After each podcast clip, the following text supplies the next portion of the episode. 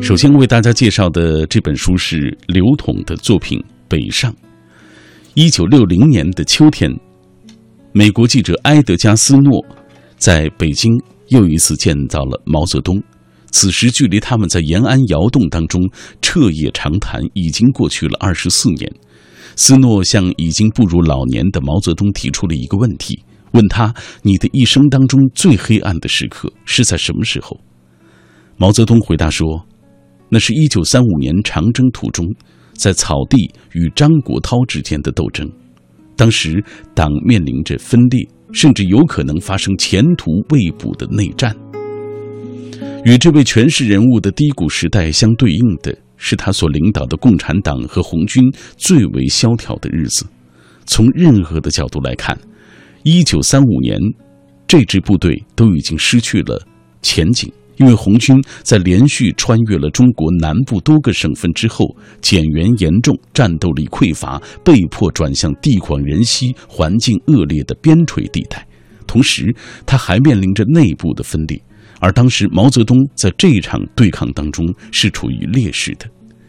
然而，所有人都从历史书中了解到，仅仅过了一年时间，毛泽东不仅在陕北站稳了脚跟，还在与挑战者张国焘的博弈当中取得胜利，迫使对方取消了另立中央。与此同时，誓言消灭红军的蒋介石，在一场政变中受到东北军统帅张学良的胁迫，与红军达成了停火协议。共产党的事业在一段极短的时间之内就得到了化腐朽为神奇般的拯救，这一切究竟是如何发生的？在张国焘试图挑战党中央的过程中，他确实做到了其他人办不到的事情，成成功的另立了中央，但是在一系列决策失误之下，他又迅速的滑向失败。在这场斗争中，不论是身处局中的红军领袖，还是远在莫斯科的共产国际，亦或是欲除红军而后快的南京政府，各方的态度均值得玩味，而历史也在各种盘算、误读与巧合当中悄然前行着，直到轰然上演的转折。今晚我们首先为大家介绍的刘统的书《北上》。党中央与张国焘斗争纪实这本书，就真实的披露了长征途中的这一段极其复杂而难忘的历史。红军长征途中，在北上和南下的战略抉择上，党中央与张国焘展开了一场激烈的斗争。毛泽东称之为他一生中最黑暗的时刻。《北上》这本书权威客观地解读了这段隐晦的历史。生动讲述了许多震撼人心的细节。一九三五年六月，茂功会师后，红一四方面军在荒凉的松潘草地分道扬镳，党中央和红军一部走出草地，开赴抗日前线。张国焘则另立中央，他率领的部队接连遭遇了南下失利、三过草地、西路军失败等重大挫折，党和中国革命的事业也多次面临生死存亡的考验。当时的冲突主要集中于红军的战略抉择，张国焘下令南下，毛泽东力主北上。后来的历史进程雄辩地证明了，只有北上才是正确的和富有远见的决断。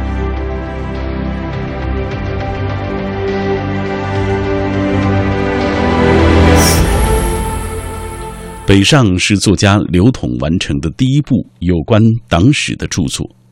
刘统曾经是一位研究魏晋南北朝隋唐史的学者，转而研究军事史、党史，写作这样一本书，期间经历了颇不寻常的学术转向，值得一提。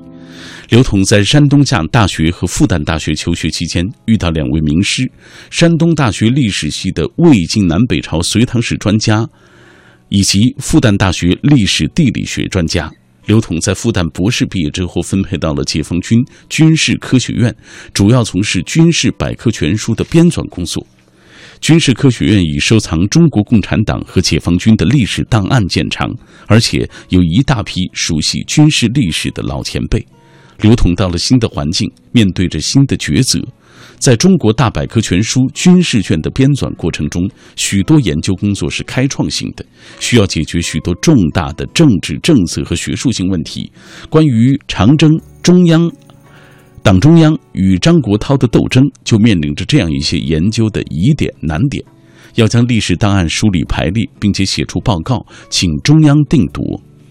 刘统看到中共党史中还有这么多的问题没有解决，还有那么多的细节需要进一步的探索，因而被深深的吸引进去。但是那时他已届中年，面临着学术转向，需要特别谨慎。有一次，谭其骧先生到北京开会，刘统向他谈起了一些与党史有关的研究内容。谭老先生听了之后，竟激动地站起来说：“你要把这些都写下来，写下来。”这些给刘统以巨大的鼓舞。他便逐渐离开了中国古代史和历史地理领域，与谭先生的一席谈，也是他写作这本书的一个缘起。刘统说：“这段革命历史是英雄辈出的时代，我们的前辈创造了轰轰烈烈的事业。他觉得史学工作者应该像司马迁那样。”热诚地撰写历史，写出活生生的故事和人物，在平凡中给人以震撼。通过一个短片，我们也来认识一下作家刘统。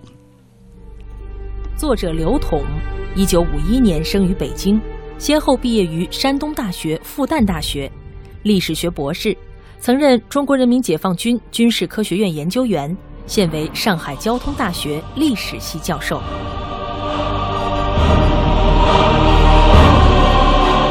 接下来，我们就打开这本书，为大家做详细的介绍。一九三五年六月，茂功会师之后，红一四方面军在荒凉的松潘草地上分道扬镳了。